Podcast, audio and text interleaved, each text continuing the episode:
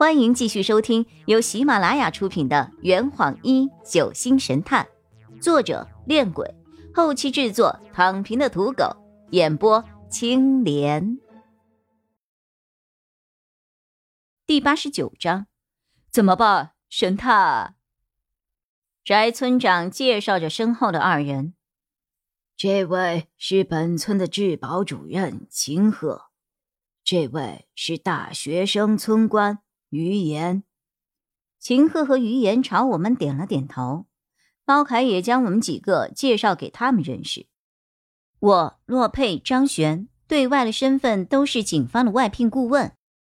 短暂的寒暄之后，话题逐步进入正轨。翟村长十分的焦虑：“包警官啊，你说我们接下来该怎么办呢？现在村里……”已经有了两个人遇难了，村民们人心惶惶，这几天都很少有人敢出门了。秦鹤恶狠狠地说着：“哼，那些僵尸最好不要让我碰见，不然我一定把他们的脖子给拧断。”就目前的形势来看，为了村民们的安全，大家最好先躲在家里。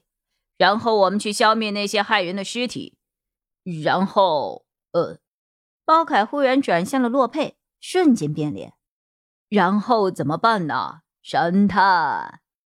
然而洛佩还没有开口，刚刚和张璇说话的胖子又走了过来，他指着地上陈主任的尸体，对大伙喊道：“这具尸体是怎么回事？啊，为什么人都走了，这具尸体还要留在这儿？哈！”我要求你们立刻把尸体给我弄走！啊！我低声向村长问道：“这是谁啊？”柴家大少爷柴浩。包凯咳嗽了两声：“嗯，柴先生，现在盛奎村十分危险，警方需要暂时征用柴家的祠堂，希望你配合。我管你什么危险不危险的！”柴家祠堂是柴家的私有财产，我作为柴家的长子，有权将你们这些闲杂人等都请出去。啊，你们想要进来，请带上搜查证。TVB 电视剧你看多了吧？还搜查证？我们只是暂时征用，并不是要进行搜查。柴浩十分的不屑。既然如此，那我总有拒绝的权利吧？洛佩突然走上前来，像老人拄拐一样撑着黑色金丝雨伞。你当然没有了。柴浩狐疑的打量着洛佩：“你是谁啊？我是谁并不重要，重要的是，呵呵，柴先生，这间祠堂的所有人并不是你。柴老先生的遗嘱上明确的表示。”由柴禄继承柴家全部的财产，我想，这个全部的财产也应该包括这间祠堂吧。所以，这个拒绝的权利在柴禄小姐的手上，你说了不算。洛佩又转向了柴禄，柴小姐，不知道您是否允许我等在案件侦破之前。继续待在柴家祠堂里呢。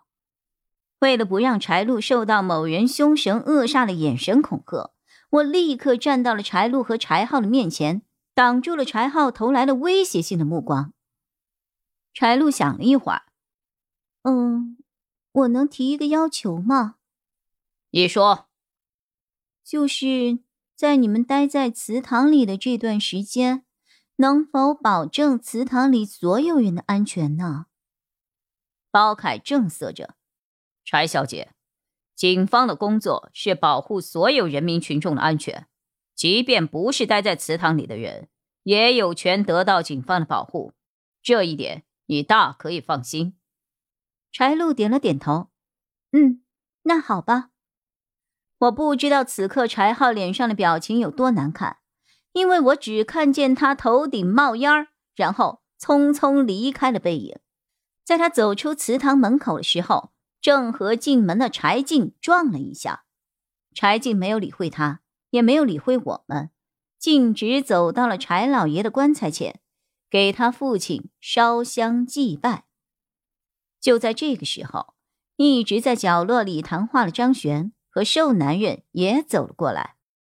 瘦男人抱着双臂，语气轻浮的对柴进说：“哟，大姐，哈哈，现在才来呀？”柴进冷冷道：“我事情很多，又不像你那么闲。”看来这个高瘦的男人就是柴家的二少爷柴玉。张璇在柴玉的耳边悄悄说了几句话，后者便老老实实的跟着柴进一起祭拜，再也没有多说一句废话。嗯，又是熟人。张璇再次融入了我们，他走到了我的身边，我轻声问他：“你刚刚跟他说了什么呀？”张璇向我抛了一个媚眼，一会儿再告诉你。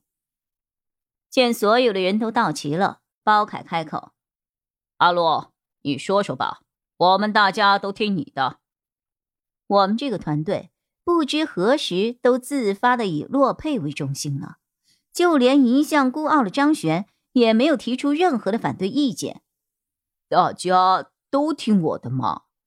大伙儿点了点头。哦，那好，接下来我们分头行动，包大哥。包凯立刻立正道：“你和秦主任一组，在村庄内四处搜寻一下那些危险的尸体，一旦发现，即刻抓捕。”得令。秦鹤插了一句：“那我们要是一不小心杀了他们怎么办呢？”洛佩无语了：“他们本来就是死人呐。”秦鹤若有所思的点了点头：“哦哦。”小唐，啊，你和于言小姐一组，走访月前中毒身亡的十六位死者的家属，主要询问死者生前的人际关系，看看有没有什么异样。了解。于言和小唐握了握手。这坛已经喝完了，呵，你猜出凶手是谁了吗？啊，老板，拿酒来。呃呃，更多精彩，请关注青莲嘚不嘚。